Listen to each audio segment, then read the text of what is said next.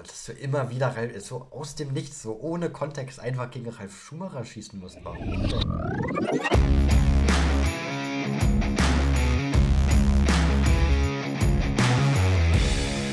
Ladies and Gentlemen, herzlich willkommen zurück zum Undercut Podcast, Episode 6 der zweiten Staffel. Ich hoffe, ihr hattet eine gute Woche bis hierhin und wir haben für euch die absoluten Breaking News. Es gibt sogar nicht nur eine, sondern zwei heute. Und zwar einmal eine Strecke, einmal ein Fahrer. Beides sehr interessante Themen, über die wir jetzt reden werden. Und wir haben auch noch ein wichtiges Update für euch für das morgige Community-Event, was wir geplant haben am Freitag, am 26.01. Also bleibt auf jeden Fall dran, weil es ist wichtig, wenn ihr daran teilnehmen wollt. Perke, ich würde sagen, wir fangen aber erstmal mit der Strecke an.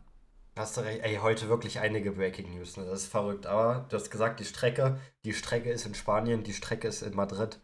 Lange haben wir drüber geredet, lange wurde gerüchtet, lange wurde schon gesagt, eigentlich ist es schon offiziell, bloß noch nicht ganz. Jetzt ist es ganz offiziell. Madrid wird ab 2026 im Kalender sein und sie haben einen Vertrag unterschrieben, schon mal bis 2035. So richtig, richtig Long-Term-Verträge haben wir jetzt immer häufiger in der, in der Formel 1. Auch Katar hat ja ewig unterschrieben zum Beispiel. Madrid gehört jetzt auch dazu. Wir bekommen einen weiteren Stadtkurs. Juhu. Ja, super. Ähm, ich glaube, man kennt inzwischen unsere Meinungen zu Stadtkursen. Ähm, wir haben ja auch in der letzten Episode schon über Madrid geredet, dass es ja vermutlich dann in den nächsten ein, zwei Tagen veröffentlicht werden sollte. Und wir haben recht behalten. Äh, es wurde tatsächlich veröffentlicht. Es ist bisschen komisch, dieser Circuit. Äh, Williams Esports hat auf TikTok ein Video dazu hochgeladen, wie die den Kurs schon mal abgefahren sind mit einem Formel-1-Auto. In einer 1,32, glaube ich, war es von der Rundenzeit her. Der Kurs ist ultra weird. Es gibt so gut wie keine Überholmöglichkeiten. Äh, ja. ähm, es ist ein Halb-Halb-Kurs. Es ist einfach halb Street Circuit und halb fixer Racetrack. Es ist ganz weird. Es ist sehr viel kurvenhaft, es ist sehr eng. Wie gesagt, es gibt fast keine Überholmöglichkeiten und in meinen Augen ist dieser Kurs kein bisschen für die Formel 1 geeignet. Also das fühlt sich so an, als würden die Formel 1 Autos bei der Formel E in Tempelhof Berlin fahren. So schlimm fühlt sich das an. Und vor allem der Witz an der Sache schlechthin ist ja, dass die Formel E immer mehr dazu tendiert, Traditionsstrecken in den Kalender aufzunehmen und weg von den Stadtkursen zu kommen und die Formel 1 sich genau in die gegenüberliegende Richtung entwickelt. Ja, es ist wirklich schrecklich und ich bin auch wirklich kein Fan von diesem Layout in Madrid. Ich meine, vielleicht straft es uns ja Lügen und das wird so ein Ding wie so in Vegas, wo das Rennen dann doch ganz geil war. Vielleicht wird es ja auch in Madrid so, ich würde es mir wünschen. Aber von dem, was man jetzt gesehen hat, wird es ein schreckliches Rennen. Also ich habe gar keine Lust auf Madrid. Ist eine coole Stadt, so dahin fahren generell mal gerne, aber nicht für die Formel 1. Ja, ich, nee, das wird auch wieder so ein so ein Rennwochenende, wo der Samstag einfach mehr entscheidet als der Sonntag, weil, wie du schon gesagt hast, ist sehr eng. Man wird wahrscheinlich kaum überholen können. Und wenn man vorne im Qualifying ist, wird man auch vorne im Rennen sein. Es wird ein sehr langweiliges Rennen, wahrscheinlich, bei dem ich mehr am Handy bin, als ich wirklich aufs Rennen schaue. Aber das ist jetzt schon auch immer noch sehr früh zu sagen. Ich meine, in zwei Jahren fahren wir da erst. Wie gesagt, vielleicht wird es ja auch komplett anders und es wird eine richtig coole Strecke. Aber ich bezweifle es einfach mal. Ja, das Ding ist halt, was man auch ganz klar sagen muss. Äh, Stefano Domenicali, der Chef der Formel 1, hat gesagt, ähm, nur weil Madrid jetzt im Kalender ist, heißt das nicht, dass man Barcelona nicht vielleicht nicht behalten möchte, sondern vielleicht verlängert man auch mit Barcelona. Sind wir mal ehrlich, Hand aufs Herz, das wird nicht passieren, wissen wir beide. Äh, ich glaube einfach, die wollten Barcelona loswerden. Das haben sie jetzt geschafft mit Madrid. 2026 versuchen die jetzt noch irgendwie auszukaufen bei Barcelona. Ähm, und dann ist das Ding durch. Also ich sehe keinen Weg, wie die da äh, beide Rennstrecken halten, weil Barcelona halt einfach nicht so viel Geld einbringt wie Madrid. Und du kannst halt diese ganzen Stadtkurse, die halt von irgendwelchen äh, großen Staatsfonds oder sonst was dann finanziert werden oder Privatfonds, du kannst halt einfach viel mehr damit verdienen als Unternehmen, was ja Formel 1 letztendlich ist. Ähm, daher, ich glaube nicht, dass Madrid, äh, Madrid sage ich schon, Barcelona wirklich bleiben wird.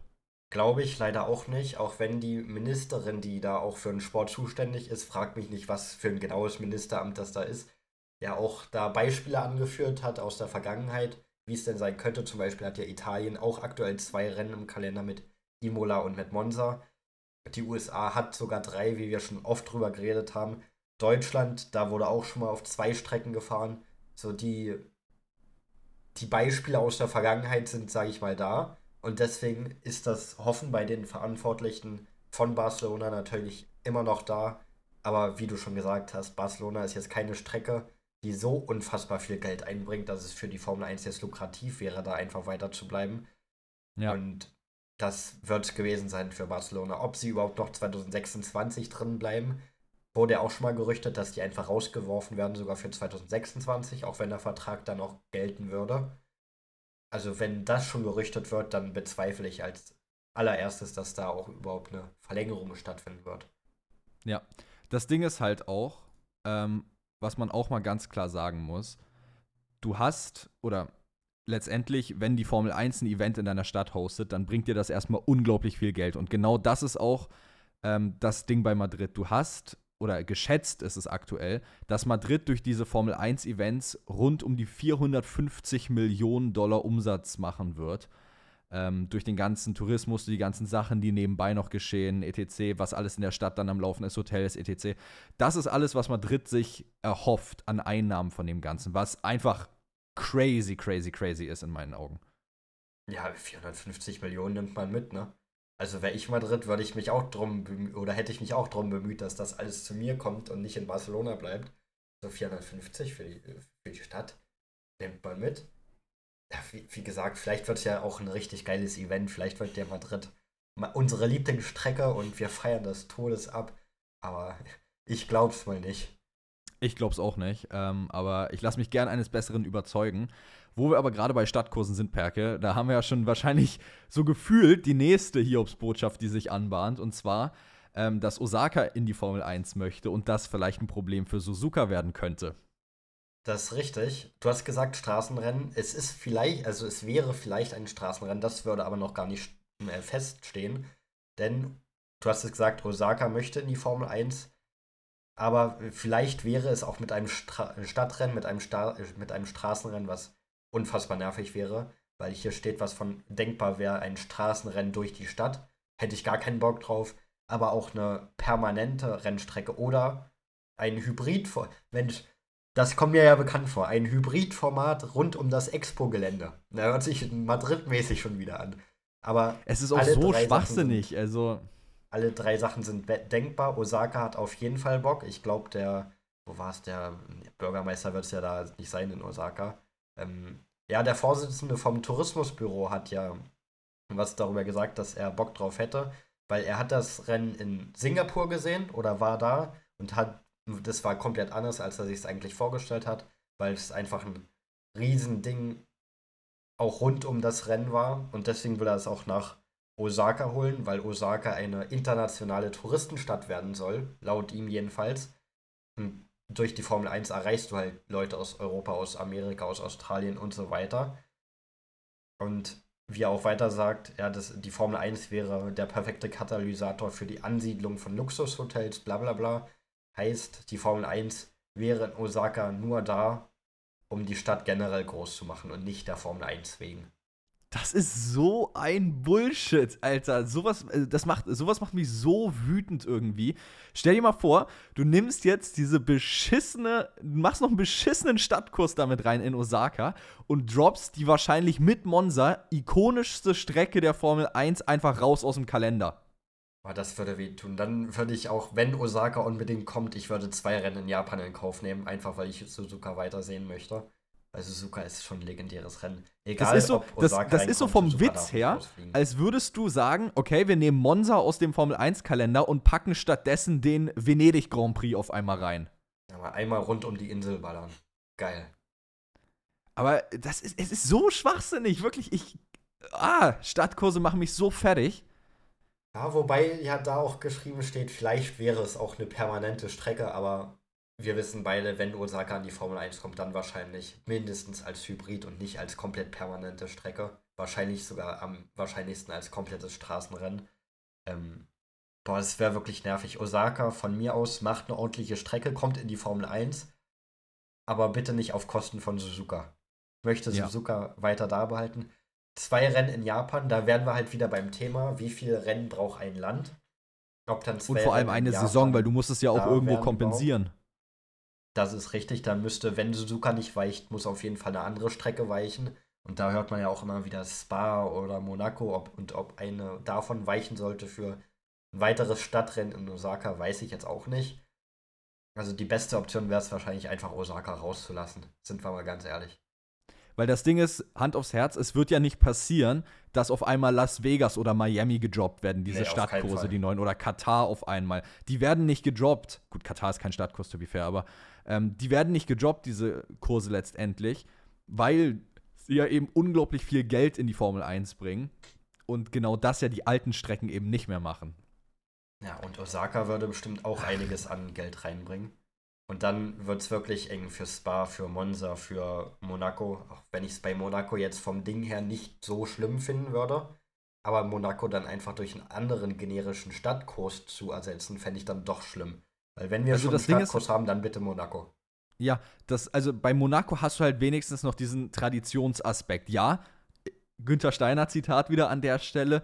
Muss man um die Traditionswillen auch wirklich weiterfahren oder ist es überhaupt noch zeitgemäß und wirklich passend dazu?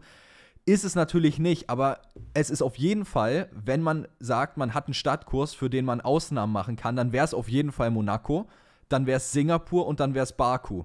Auch Baku liefert gute Rennen, muss man sagen. Es heißt ja nicht, dass Stadtkurse nur schlechte Rennen liefern, aber das Problem, was ich dabei habe, ist, dass die ganzen neuen Stadtkurse aufgrund von Geld letztendlich in die Formel 1 kommen und das auf Kosten der wirklich guten alten Traditionsstrecken, wo man jedes Jahr gutes Racing sieht. Kann, naja, jedes Rennen, jedes Jahr gute, gute Rennaction in Spa sei mal dahingestellt, wenn da überhaupt, manchmal wird auch gar nicht gefahren, ne? Manchmal fährst du zwei Runden hinterm Safety Car und das war's dann. Ähm, aber ja, Spa oder Suzuka aufzugeben oder Monza aufzugeben, was ja auch schon ein, zwei Mal in den Medien kursiert ist, ob es vielleicht auch bald für Monza das war, es würde wehtun. Es würde wirklich wehtun, weil das auch Strecken sind. Erstmal sind es geile Rennstrecken vom Layout her. Dann sind es keine Stadtkurse, was geil ist. Es sind permanente Strecken. Und sie bieten halt, wie du schon gesagt hast, meistens gute Rennaction. So Monza, Spa, Suzuka. Ja, vielleicht Suzuka in Klammern. Suzuka nicht nicht unbedingt immer die beste Rennaction, aber schon oben dabei, sag ich mal. Und gerade wenn du die Fahrer fragst, ey, wo fährst du gern, dann sagen ja die meisten Suzuka auch. Suzuka ist ja auch bei den Fahrern eine unfassbar beliebte Strecke. Zum Beispiel Vettels Lieblingsstrecke. Zum Beispiel. Allein dieser erste Sektor, ich glaube, den findet niemand schlecht in der ganzen Formel 1. Ich glaube, den finden alle, alle geil. Und sowas darfst du nicht rauswerfen. Da muss das Geld mal zweitrangig sein. Ist es bei der Formel 1 leider nicht. Deswegen ewig werden wir die Strecken auf jeden Fall nicht in der Formel 1 sehen. So ist es leider. Ich weiß nicht, in 20 Jahren werden wir wahrscheinlich Suzuka, Spa, Monza alle nicht mehr drin haben. Gehe ich jetzt einfach mal von aus. Aber solange wir die halten können, müssen wir es machen. Das Ding ist, bei Monza bin ich mir immer nicht sicher. Monza ist für mich ein Kurs, der wird nie aus der Formel 1 gehen, weil dahinter natürlich auch irgendwo Ferrari steckt hinter dem ganzen Thema. Und ich glaube auch, dass der Druck von Ferrari irgendwo ähm, sicherlich ein bisschen sehr groß sein wird, dass dieses Rennen da bleibt. Das gleich, also wenn schon nicht, sage ich mal, Imola. Imola, wenn Imola irgendwann rausfliegt, so biert. Aber wenn Monza rausfliegt, das kann ich mir nicht vorstellen, weil da, glaube ich, Ferrari einfach zu großes Rambazamba drum machen wird. Ja, Imola kann gerne raus. Das ist für mich gar kein Problem. aber Imola bringt auch gute äh, Rennen zustande. Also, ja, aber irgendwie mag ich die Strecke einfach nicht. Ja, du kannst sie einfach nicht fahren. Nein, darum geht es nicht. Auch einfach zum Angucken. Ich weiß nicht, was es ist. Obwohl es auch schon ein, ein paar legendäre Momente gab. Nur zum Beispiel da, als Verstappen und Hamilton zusammen in die erste Schikane oder als Hamilton da mit 3 km/h in die Wand gefahren ist. Oder der legendäre Crash zwischen, zwischen George Russell und Russell und Bottas. Bottas hm als die ganze Debatte, wer bekommt den Mercedes für nächstes Jahr ganz hoch gekocht ist. Ja, einige legendäre Momente hat es jetzt auch schon produziert, obwohl es in neuerer Zukunft gar nicht so lange in der Formel 1 ist, sage ich mal. Ja. Äh, in neuerer Vergangenheit, so. In näherer Vergangenheit. Jetzt haben wir viel über Strecken geredet, Perke. Ähm, wir haben ja aber auch gecallt, dass wir noch äh, auf der einen Seite was um den Fahrer haben. Dazu kommen wir gleich. Was wir aber auch noch ansprechen können. Ähm, der Insta-Account war lange verschwunden, jetzt für zwei Tage, glaube Aber er ist wieder aufgetaucht und wir haben ein Datum und wir haben den offiziellen Namen. Alpha Tauri hat sich jetzt offiziell rebrandet zu Visa Cash App RB F1 Team. Und das RB steht vermutlich für Racing Bulls. Es ist aber nicht, äh, ja, es ist jetzt nicht wirklich offiziell bestätigt, meines Wissens nach, dass es wirklich Racing Bulls ist. Ähm, oh. Es ist einfach RB meines Wissens nach, aber ich glaube, jeder geht davon aus, dass es das eben Racing, äh, Bull. Racing Bull heißt. Und was man auch noch dazu sagen kann, das Team soll wohl intern als V-Carb bezeichnet werden und Hört man geht davon aus, dass das der gängige Name für Broadcaster und Fans über die Saison hinweg werden soll. V-Carb? V-Carb, also Visa, Cash App, RB, V-Carb. Hört sich das scheiße an. Naja. Ist, na, ja, über den Teamnamen haben wir uns auch schon oft beschwert. ich frage mich wirklich, was ich mich frage, ist wirklich, was du mit der Livery machst. Weil ich weiß nicht, ob du es vor einer Woche, vor zwei Wochen mal angesprochen hast, aber Cash App hat ja jetzt ein Logo oder eine Logofarbe, die jetzt nicht unbedingt in die normale Toro Rosso äh, Alpha Tauri Livery reinpasst, sag ich mal. Die sind ja grün. Na, das, das ist das, was ich ja meinte. Du hast, da bin ich sehr gespannt drauf. Du hast halt Livery-mäßig sehr viele Optionen und musst sehr viele Farben unterbringen. Du hast halt dieses wirklich knallgrün von Cash App dann hast du halt aber auf der anderen Seite dieses wunderschöne Blau mit dem Gelb-Akzent von Visa. Also mein Guess für die Livery, based auf dem, was wir jetzt gesehen haben, auf dem Account, was gepostet wurde, ähm, ist mein Guess für die Livery. Du hast dieses Visa Blau, vielleicht einen Ticken heller als Grundfarbe. Dann wirst du irgendwo so leicht gelbe Akzente drin haben. Und vielleicht auch nicht unbedingt gelbe Akzente, vielleicht eher gelbe Highlights, sodass die Endplates so leicht gelb sind in diesem Visa-Gelb. Und dann von Cash App wirst du grüne Highlights und, und Perle-Akzent so ein bisschen haben, so wie man es aus GTA, denke ich, kennt. Ich call's jetzt schon vor den offiziellen Releases. Sauber und Visa Cash App Racing Bulls werden die hässlichsten Liveries, die wir haben werden. Nein, ich denke, Visa Cash App wird richtig, richtig gut aussehen. Glaube ich. Nicht. Ich glaube, die Farbkombination aus diesem Blauton mit dem Grün, ich glaube, das wird hammer, hammer geil aussehen. Und ich glaube auch, dass sauber richtig am Gucken sein wird. Ich kann es mir nicht vorstellen. Durch dieses Neongrün von Kick und Steak, glaube ich, kann man da eine sehr geile Livery zustande bringen. Ja, ich, ich bin gespannt. Ich, ich habe Bock auf die Releases. Ja, ja, ja, ja, ja. Und die Releases wollten wir dann auch noch streamen bin ich auch noch sehr gehypt drauf. Aber erstmal dann erstmal den morgigen Stream absolvieren. Eigentlich können wir das gleich dazwischen schieben, Perke, Jawohl. die äh, kleinen Änderungen. So, wir hatten ja gesagt, für morgen, 26.01., äh, ich weiß ja jetzt nicht, wann ihr die Episode hier hört, daher sage ich nochmal das Datum, wie gesagt. Am 26.01., also morgen für uns jetzt, haben wir ja geplant, äh, Undercut Championship Series Season 1 Kickoff zu machen mit zwei Rennen. Das passiert jetzt in der Variante nicht so. Wir haben uns jetzt entschieden, ähm, das Ganze, was Undercut Championship Series angeht, erstmal auf undefinierte Zeit zu verschieben. Aber anstelle dessen machen wir morgen ein ganz normales Community-Event mit euch in F123, einfach just for fun Racing. Wir machen eine Lobby auf, die zeigen wir im Stream, machen wir öffentlich, dann kann jeder beitreten, also bis zu 20 Leute halt. Wenn die Lobby voll ist, dann haben halt die Glück gehabt, die reingekommen sind. Die anderen müssen halt dann noch eine Runde warten. Dann wird die Runde gefahren. Wie gesagt, just for fun, ohne Tabelle, ohne Zählen der Punkte etc. Einfach nur aus Spaß. Und dann im Anschluss löschen wir die Lobby, machen eine neue auf und dann hat jeder nochmal die Chance reinzukommen. Das heißt, wenn ihr es vielleicht nicht beim ersten Mal geschafft habt, reinzukommen, dann kriegt ihr es beim zweiten Mal zum Beispiel dann hin, wenn ihr Glück habt. Ähm, und so finden wir es einfach ein bisschen fairer, weil das Ding bei der aktuellen F1-Liga wäre gewesen. Wir waren 37 Leute, stand jetzt.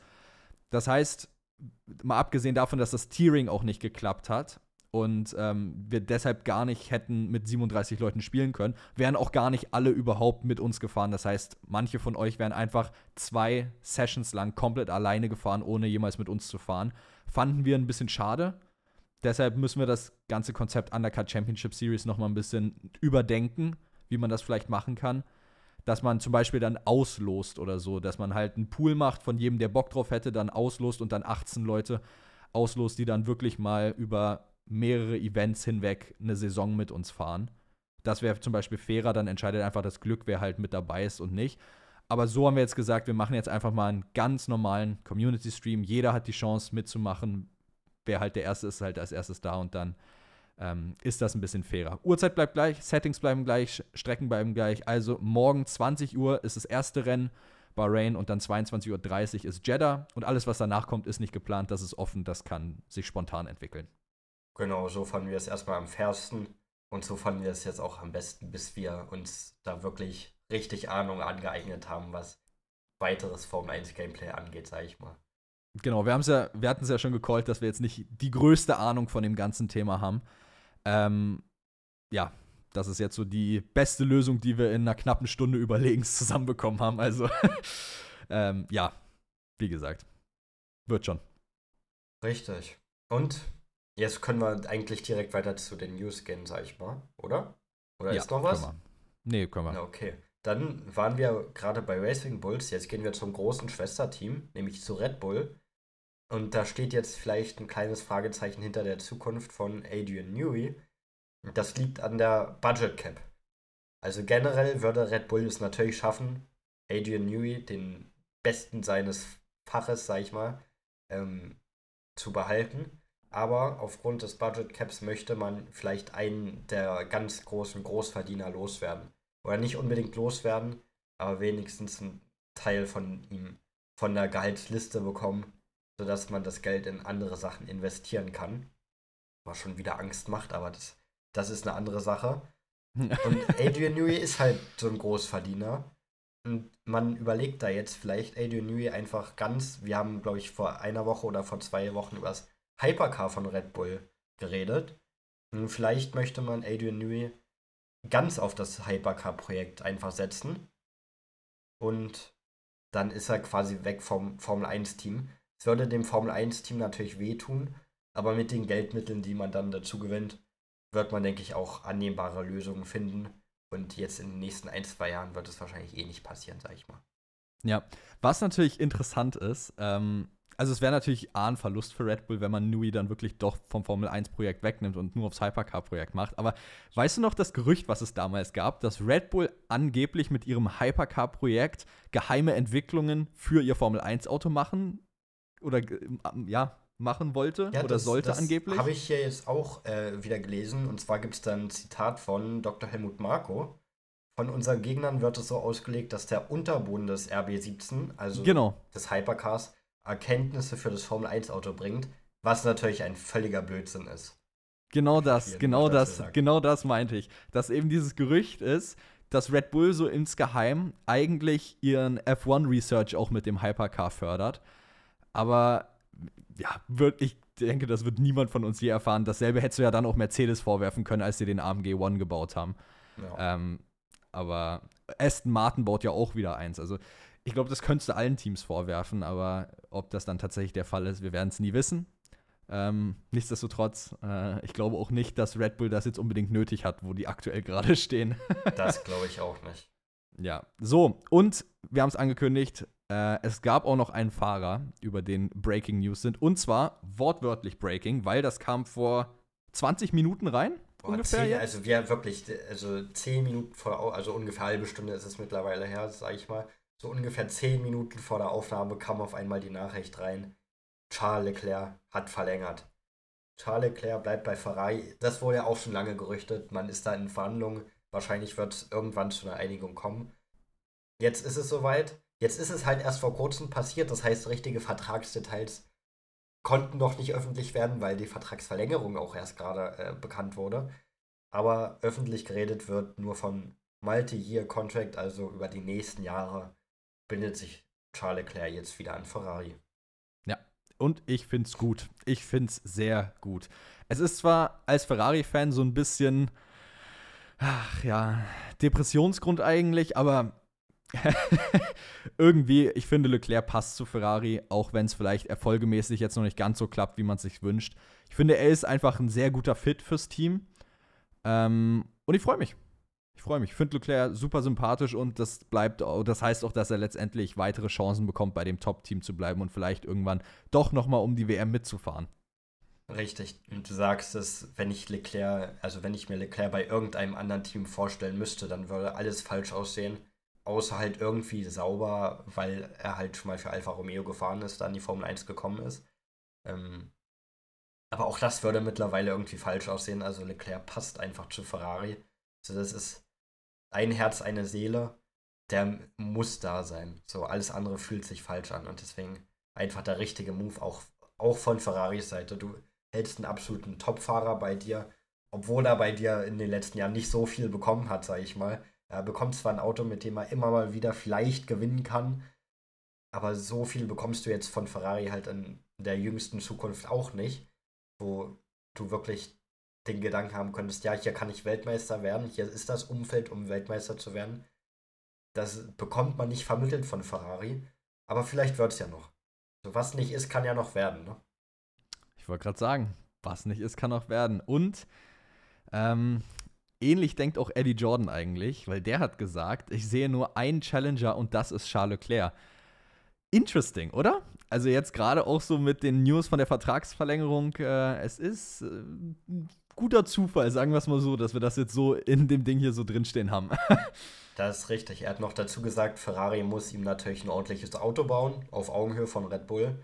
Aber ja, Leclerc, wenn er ein ordentliches Auto bekommt und es endlich mal schafft, konstant zu sein, das ewige Thema bei Charles Leclerc, dieses Konstante, dieses Unterdruck, dann ist er ja einer der besten Fahrer der Formel 1. Das ist ja unbestritten. Wenn er äh, auf eine Runde ist er generell brutal und im Rennen, der hat Rennen gehabt, da denkst du dir, wow, der ist unfassbar. Bloß er schafft es halt nicht konstant. Und wenn er es konstant hinkriegen würde in einem richtig guten Auto, dann ist er natürlich ein potenzieller Weltmeister, der auch einem Max Verstappen gefährlich werden kann. Das ist klar. Nur sehe ich das jetzt nächstes Jahr nicht. Also ich denke auch nicht, dass es jetzt unbedingt nächstes Jahr passiert. Aber das ist ja das Schöne. Er hat einen Multi-Year, äh, Multi, äh, Digga, Alter, oh, holy shit, ich kann heute schon wieder nicht reden. Einen Multi-Year-Contract unterschrieben. Und das Schöne ist ja, wir wissen noch nicht, wie lange dadurch, dass es ja jetzt erst so kurz raus, kurzfristig rausgekommen ist. Wenn es Beyond 2026, 27 ist, Wovon dann hat der Mann, dann hat der Mann noch genügend Chancen mit Ferrari auch in den neuen Regulations was zu gewinnen. Das ist richtig. Und Eddie Jordan wurde auch angesprochen, ey, Leclerc größter Konkurrent, wie sieht's denn aus mit Hamilton? Da hat er gesagt, jetzt halte ich fest, Lewis Hamilton und auch Fernando Alonso wohlverdiente Champions für war, traue ich es wegen ihres schon fortgeschrittenen Alters einfach nicht mehr zu, mit Verstappen mithalten zu können. Das heißt, okay. Eddie Jordan sagt, Alonso und Hamilton sind zu alt, um mit Verstappen Ich weiß nicht, ob ich damit so wirklich übereinstimmen würde.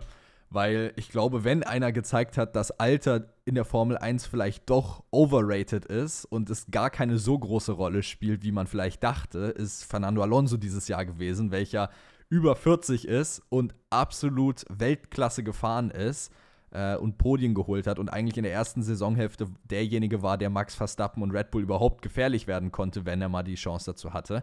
Also für mich stimmt die Aussage nicht wirklich. Da bin ich bei dir auch, wenn man sieht, vor zwei Jahren war es ja erst, als ähm, Hamilton und Verstappen diesen unfassbaren WM-Kampf hatten. So, das ist jetzt auch nur zwei Jahre her. Hamilton ist jetzt in den zwei Jahren nicht hundertmal schlechter geworden, als er jetzt vor zwei Jahren war. Und wenn es damals konnte, auch ein Hamilton wird es dieses Jahr immer noch drauf haben. Der weiß immer noch, wie man Auto fährt. So, auch ein Hamilton finde ich auf keinen Fall zu alt, um da jetzt Verstappen zu challengen. Deswegen bin ich bei dir. Quatschaussage von Eddie Jordan an der Stelle. Aber wo wir auch gerade bei Aussagen sind, wir haben noch mehrere Aussagen, und zwar eine von Vowles und eine von Dr. Helmut Marko. Fangen wir mal mit der von äh, James Vowles an. Und der sagt nämlich, gerade auf Hamilton bezogen, dass Hamilton talentierter als Schumacher ist. Ähm, das ist auch meiner Meinung nach zutreffend, weil das Ding ist, wenn du dir anguckst, Hamilton ist ein sehr guter Fahrer, der ähm, sehr viel auch von Natur aus kann. Er ist ähnlich wie Verstappen. Er braucht jetzt nicht sich ewig hinknien und mit allen immer viel arbeiten und mit dem Team nächtelang durchsitzen, um bestimmte Dinge zu optimieren beim Auto. Was bei Schumacher anders war. Schumacher hat sich oft hingesetzt und hat gesagt, okay, wir machen jetzt halt die Nacht durch, sage ich mal, aber arbeiten jedes kleinste Detail vom Auto durch das ist halt dieser Unterschied von zwei Fahrertypen. Entweder du bist ein Naturtalent oder du bist jemand, der hart arbeitet. Das war ja auch Vettel zum Beispiel. Ich weiß nicht, ob du das gesehen hattest. Vettel im Interview im Hangar 7 damals mit Dr. Helmut Marko, Christian Horner, Max war auch da. Und da hat Sepp auch gesagt, bei ihm ist es letztendlich so, er musste immer hart arbeiten für das, was er erreicht hat in der Formel 1. Bei Max ist es anders. Max setzt sich ins Auto und er ist einfach drei Zehntel schneller als jeder andere, weil er es von Natur aus kann und es nicht erst erarbeiten muss. Ja, manche haben halt dieses natürliche Talent, manche nicht. Das macht Hamilton ja generell jetzt auf der Strecke nicht unbedingt besser, weil man kann sowas mit Arbeit natürlich auch zumindest zu einem gewissen Prozentteil wettmachen, sage ich mal. Also Vowles sagt nicht unbedingt, Hamilton ist ein besserer Fahrer als Schumacher, das sollte man jetzt nicht verwechseln, sondern wie du schon gesagt hast, er hebt einfach nur dieses natürliche Talent von Hamilton vor. Und das ist eigentlich nur ein Lob an Hamilton und jetzt kein Seitenhieb an Michael Schumacher. Generell erstmal niemand würde einen Seitenhieb gegen Michael Schumacher machen, weil das hat das gehört sich nicht. Ein Michael Schumacher ist unantastbar. So einfach ist es. Der Goat ist unantastbar. ähm, ja, du schüttelst mit dem Kopf, aber, aber so ist es. Ähm, ja, und wenn es einer beurteilen kann, dann ist es ja auch wohl James Vowles. Der hat ja mit beiden zusammengearbeitet. Er war beim Mercedes, als Schumacher da war. Er war bei Mercedes, als Hamilton da war. Das heißt, er hat ja, beide im 1 zu 1 Vergleich quasi vor sich oder in seinem Kopf, in seinen Gedanken. Ja, also, ja, kann man zustimmen der Aussage, denke ich mal. Ja, weißt du, was ich auch interessant fand? Ich habe jetzt gerade irgendwie vor zwei Tagen oder so die erste Episode der Braun-Doku geguckt. Na. Ähm, sehr interessant. Ich wusste zum Beispiel auch absolut gar nicht, dass James Vowles und äh, ich glaube Andrew Shovlin ist doch der andere von Mercedes, ne? War das Ja. Andrew Shovlin? Ja, ja. Äh, ja, genau, Andrew Shovlin. Ich wusste gar nicht, dass die beide vorher bei Braun waren. Und Oh, das habe ich auch gerade in dem Artikel gelesen. also, das war mir komplett fremd bis zu dem Zeitpunkt, dass äh, die vorher bei Braun mit waren. Und als Braun ja dann letztendlich von Mercedes äh, übernommen wurde, weil ja ähm, McLaren Mercedes sich dann getrennt hat, ähm, sind die halt mit übergegangen. Das wusste ich bis dahin gar nicht. Ich dachte einfach, die sind dann irgendwie so, äh, waren bei einem komplett anderen Team und sind dann übergegangen. Aber nee, die sind einfach direkt mit dem Team weitergegangen durch den Merger. Ach ja, wir und Formel 1 Geschichte, ne? Ja, super. Das ist Äh, wir haben Formel 1 Podcast, weil wir Ahnung haben, Perke, weil wir Ja, Ahnung haben. Manchmal, manchmal frage ich mich wirklich, warum wir den hier haben. Ah, Expertenwissen kann es sicherlich nicht sein. Nee, ich wirklich nicht. Das ist ja unterirdisch bei uns manchmal. Äh, kleine Side-Story dazu auch noch, als wir damals diesen Podcast erstellt haben, die Podcast-Beschreibung schön mit ChatGPT damals noch generiert. Und auf einmal spuckt der so aus: Freut euch auf Expertenwissen, absolute Fachmeinungen und Interviews mit hö äh, höchsten Persönlichkeiten der Formel 1. Alles rausgenommen. Ja, das ist zu, also das, das sind nicht wir. Wir sind keine Experten, würden wir uns, glaube ich, selbst niemals bezeichnen. Wir sind einfach Fans, wie jeder, wie jeder andere auch. Wir gucken Ja. das gern, wir geben einfach unseren Senf dazu. Wenn Wir wir, sind- mal wir- was nicht wissen, dann ist es so. Wir sind so, wenn man uns mit irgendwem vergleichen würde, so gefühlt das deutsche Äquivalent zu Matt und Tommy. Aber ich glaube, die haben schon ein bisschen mehr Ahnung als wir. Ja, aber Matt und. Tommy sind auch aus dem Hintergrund einfach gekommen, einfach Das Fans. ist richtig. Du lernst ja mit der Zeit dazu äh, letztendlich. Also dadurch, dass die halt viel bei äh, WTF 1 dabei waren äh, und da halt viel Zeit in der Formel 1 dann verbracht haben, klar, du lernst halt viel dazu, aber woher kommen sie aus dem Fan-Hintergrund? Also so viel Meinst anders du? ist es nicht. Meinst du, wir schlagen auch mal den Weg ein? Willst du das hier quasi damit sagen? Ich fänd's cool, aber Dass wir auch Ähm. mal durch Deutschland touren mit, mit dem Podcast. Solange es Arena heute undercut. Ja. Naja. ah, es wäre cool. Aber to be fair, wir machen es auch erst seit einem äh, ja, Dreivierteljahr jetzt, ne? Mhm. Haben noch ein paar Jährchen vor uns. Noch ein paar Jährchen. So, haben wir noch eine Person. Ein letztes Zitat haben wir noch. Und zwar von Dr. Helmut Marko. Steiner wurde Opfer seiner Popularität. Ja, be- bevor wir das hier so stehen lassen, kram ich mal das ganze Zitat raus, würde ich sagen. Nicht, dass das jetzt einfach, also das ist schon der erste Teil vom Zitat. Marco hat gesagt, Steiner wurde Opfer seiner Popularität. Seine Popularität in Anteile vom Team ummünzen wollen, das hat Eigentümer Gene Haas nicht mehr gefallen.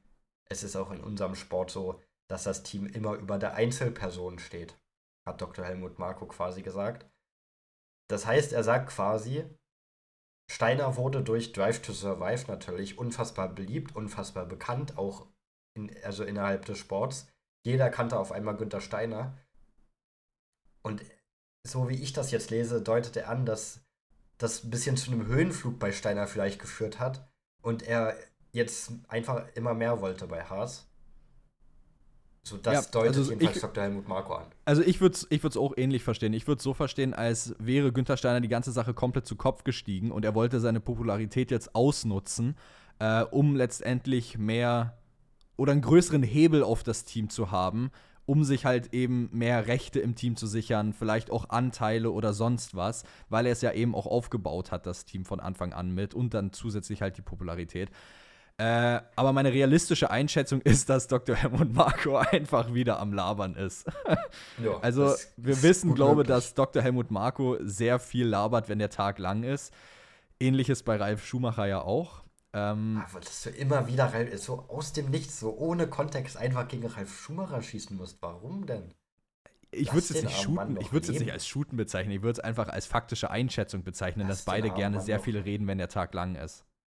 Lass den armen Mann so geil. Wir haben. Wir, der Schumacher-Name fällt gar nicht in der Folge und du schaffst es trotzdem, Seitenhieb gegen Ralf Schumacher hier einzubauen. Der Schumacher-Name ist in der Folge schon gefallen. Ja, aber der andere Schumacher. mein Gott. Oh Mann, ey. Ich habe auch letztens erst gelernt, als ich Dschungelcamp geguckt habe, dass Cora Schumacher die Ex-Frau von Ralf Schumacher ist. Ja, ja, natürlich. Sehr geil. War mir bis, war mir bis dahin gar nicht bewusst. Ich dachte, das wäre, keine Ahnung, von der Schumacher-Familie irgendwie so eine Verwandte, die aber irgendwie keiner kennt und deshalb ist die im Dschungelcamp. aber auf einfach die Ex-Frau von Ralf, okay, wusste ich auch noch nicht. Also ist mir dann erstmal so ein bisschen eingefallen. Und dann hat auch auf einmal Sinn ergeben, dass sie ja die Mutter von David Schumacher ist. Also Ach, wurde, wurde immer verrückter. Ach, ja, da, da, kommen Sachen raus. Die Ex-Frau von Ralf Schumacher ist auch die Mutter des gemeinsamen Sohnes, Mensch. Äh, was, was, was eine Überraschung. Da hast, da hast, du bist das Große auf der Spur, glaube ich. Ja. Naja. Ah, ich glaube, das Thema haben wir abgehakt hier. Dr. Helmut Marco haben wir. Na, müssen wir nicht viel zu sagen zu der Persönlichkeit, glaube ich. Oder zu nee, der, den Aussagen der Persönlichkeit. So. Aber Günther Steiner setzt vielleicht Sachen fort, die er schon mal gemacht hat. Nicht bei Haas, aber vielleicht etwas, was dir gefallen wird. Mir gefällt Günther das Steiner sehr. hat nämlich gesagt, er will ein zweites Buch rausbringen. Also ich habe jetzt nicht komplett im Kopf, wie er es gesagt hat oder was er gesagt hat. Aber ein zweites Buch steht in der Schwebe. Das heißt, vielleicht kannst du bald neue Zitate am Fließband raushauen hier. Und das wäre doch. Ich hoffe doch. Also er hatte ja, er hatte ja gesagt gehabt, dass ähm, er immer mal ein neues Buch rausbringen wollte letztendlich. Ähm, das war ja schon am Ende von seinem ersten Buch da. Vielleicht mache ich das noch mal irgendwann, wer weiß, äh, wenn ich die Zeit dafür finde. Und jetzt hat er dann wirklich gesagt, um, ähm, we are working on the second book that was already planned. Uh, now obviously the story changes a little bit, weil er ja eben nicht mehr bei Haas ist. Also ich bin sehr gespannt, weil ich auch denke, wenn das Buch dann rauskommt, dass dieses ganze Thema rund um Gene Haas und wie das abgelaufen ist, dass er letztendlich nicht mehr Teil des Teams ist, deutlich mehr aufgeklärt wird. Und natürlich neue Günther Steiner Zitate. Jawohl, endlich, ist vor Zeit. man hat schon gemerkt, die letzten Wochen, da kam gar nichts mehr von dir. Wird Zeit für neuen Input, wirklich. Ja, ich kann dir auch noch eins geben. Ich habe noch eins in, ich habe noch eins in. Ja, komm, äh, hau, hau, raus, hau raus. Warte, ich muss kurz, muss kurz raussuchen, weil ich habe in meiner wunderschönen Buch-App das abgespeichert. Ich weiß nicht, ob ich das schon mal erzählt hatte, aber I went out for a meal last night and I was approached by two American guys from New York. Hey Günther, they said, could we get a selfie with you? Sure, guys, I said. I take it that you're here for the Grand Prix in Netherlands? Fuck no, they said, we're here for the sex and the drugs. Das kommt mir sehr bekannt vor. Honest. Das Ach, kommt mir vielleicht schon mal sehr, sehr bekannt vor, das Zitat. Oh, Digga, das, also, das ist Weltklasse, dieser Moment. ja, und da, da oh, hat man schön. wieder Ralf Schumacher, äh, jetzt sage ich Ralf Schumacher, das ist so durcheinander gebracht, damit, dass du ihn auf einmal ins Spiel gebracht hast. Günther Steiner ist auch über den Sport hinaus bekannt durch Drive to Survive. Drive ja, to Survive absolut. ist ein gutes Stichwort. Ja, da kommt auch noch was. Denn die neue Staffel wurde jetzt, also das, dass sie kommt, war ja schon lange klar, aber jetzt haben wir ein Release-Date für die neue Staffel, für Staffel 6 von Drive to Survive. Und zwar am 23. Februar kommt die neue Staffel auf Netflix. Und ich habe Lust. Ja, das sind so anderthalb, zwei Wochen vor dem ersten Rennen, das heißt halbe Woche, Woche vor den Testfahrten, haben wir nochmal Content. Äh, und ich denke mal, das wird wieder spicy. Ich bin gespannt, was für Fake-Rivalitäten da wieder aufgemacht werden. Ja, ich bin ja, generell ja, ja. auf alles gespannt, was da passieren wird. Ich habe Bock auf die neue Staffel. Same. Ich bin auch sehr gehypt. Ähm, ich glaube, es wird definitiv deutlich mehr Fake Rivalries geben als sonst, weil ja die Season jetzt nicht wirklich viel Content ja, ist geliefert ja viel hat. Passiert, ne? Ja. Eben. Ähm, so, eine Sache, Perke, eine Sache, weil, wir weil du gerade auch schon wieder Ralf Schumacher gesagt hast. Eine ja. Sache, um mein Argument noch zu stärken, dass Ralf auch sehr viel redet, wenn der Tag lang ist, kommt aus einem Zitat von Günther Steiner. Und zwar. I've just done an interview with Sky Sports UK, and the presenter asked me if Haas are going to be able to compete this season. It's something to do with Christian, with what Christians at Red Bull is saying, that in his opinion, certain teams won't be able to complete this season because of rising expenses. Where does Christian get his news from these days? Mix Uncle? Ach ja. selbst Kommt selbst sehr bekannt vor. Ich bin mir relativ sicher, dass du es auch schon irgendwann mal gebracht hast, das Zitat. Selbst Günther sagt das.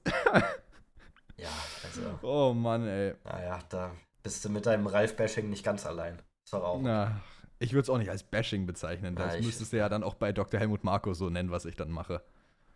Ja. ja. So ist es. Aber es ist doch nun mal so, die beiden können wirklich viel erzählen, wenn der Tag lang ist. Ja, aber ist jetzt auch nicht so, dass die gar keine Ahnung hätten. Das habe ich ja nicht gesagt. Hat ja jetzt auch schon, er ist Formel 1 gefahren. Ich, ich wollte gerade sagen, dass er, dass er Ahnung hat, streite ich nicht ab, aber er kann auch viel sagen, was jetzt nicht unbedingt. Äh, das ist richtig. Unbedingt richtig ist. Wir so, bestimmt auch. Also. Wir, ja, du, äh, ich, ich will nicht wissen, wie oft wir hier schon was Falsches gesagt haben, keine Frage. Das ist richtig. So, haken wir das Thema ab und kommen zum eigentlich interessanten Punkt. Für die Leute, die vielleicht kein Sky, F1 TV oder sonstige Drittanbieterseiten, mh, ihr wisst genau, wen ich jetzt meine. So, für die Leute gibt es vielleicht kleine Hoffnung, denn RTL wird sieben Rennen übertragen und zwar Bahrain, Season Opener, Ungarn, Spa, Sandwort, Monza, Baku und Vegas. Eine interessante Mischung. Ich finde es wild, dass die einen Doubleheader bekommen haben. Ungarn Spaß jetzt sind ja direkt zwei Wochen in, in Folge. Dass RTL da direkt einen Doubleheader bekommt für die Sonntage, finde ich spannend. Aber es ist generell eine interessante Auswahl. Bahrain, Season Opener nimmt man immer mit, auch eigentlich ein cooles Rennen immer. Ungarn Spa halt Doubleheader, Spa coole Strecke, gute Rennaction. Ungarn ist halt Ungarn, ne? Dann Sandwort, coole Stimmung. Monza, alles geil. Baku, hat das Potenzial, sehr gut zu sein. Und Vegas war jetzt im letzten Jahr ein richtig gutes Rennen. Da hast du auch ein wildes Event drumherum. Also ich glaube, da hat RTL eine gute Mischung an Rennen bekommen. Ja, denke ich auch. Und du darfst ja nicht vergessen, manchmal ist auch noch der Sprint bei manchen Wochenenden dabei. Was waren sechs Sprintrennen oder so werden gezeigt sogar? Alle Sprints werden gezeigt. Ach, umso besser. Dann hast du sogar alle Sprints sogar. ja, genau. Also nee, das RTL ist auch noch dabei. also abgesahnt. Ja, es, es, geht auf jeden Fall mehr zurück ins äh, Free TV, was Find ganz nett ist. Ähm, Kannst du ja vielleicht auch die Hälfte vom Rennen gucken neben der Werbung. ja, vielleicht. Ja, Ferge, wir sind am Ende angekommen. Ähm, ja. Wir haben es geschafft, wieder mal die Episode gut zu füllen. Ähm, wie gesagt, für diejenigen, die morgen bei dem Event mitmachen wollen, nicht vergessen, äh, die Liga auf EA RaceNet, wo ihr euch angemeldet habt, die wird gelöscht heute. Das heißt, die ist nicht mehr da. Wenn ihr beitreten wollt, dann müsst ihr morgen wirklich einfach mal in den Stream reingucken um 20 Uhr oder kurz vor 20 Uhr, weil da dann die Lobby ist, wie die heißt. Und ähm, schaut da einfach rein. Einfach Twitch TV äh, slash Undercut Podcast und dann findet ihr da auch, wie die Lobby dann heißt. Und die ersten 20, die drin sind, die sind dann halt für die Runde da. Dann wird neu gemischt in der nächsten Runde und dann geht's weiter. Genau. Ansonsten, wenn euch der Podcast gefällt, lasst gerne eine 5-Sterne-Bewertung da. Es hilft uns wirklich weiter. Ähm, wir sind sehr gut auf dem Weg nach oben aktuell und ähm, die 4,9 steht noch. Also danke an jeden, der da äh, gut bewertet. Ähm, ansonsten, ich wünsche euch was. Wir sehen uns dann am Nächsten Donnerstag, Donnerstag, wieder, vermute ich, ne? Oder morgen im Stream. Oder morgen im Stream. Ich hoffe doch morgen im Stream. Genau. Ansonsten lasst gerne noch bei Perk Follow auf Twitter da, einfach at undercut.de. Und dann hören wir uns. Ich wünsche euch was. Bis dahin. ciao. ciao, ciao.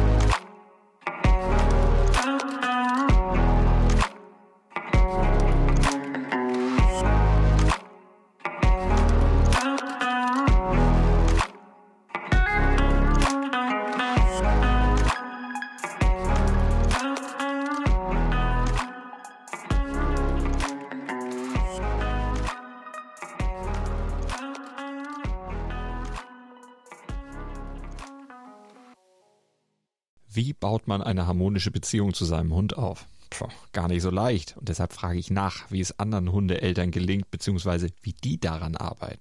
Bei Iswas Dog reden wir dann drüber. Alle 14 Tage neu mit mir, Malte Asmus und unserer Expertin für eine harmonische Mensch-Hund-Beziehung, Melanie Lippisch. Iswas Dog mit Malte Asmus. Überall, wo es Podcasts gibt.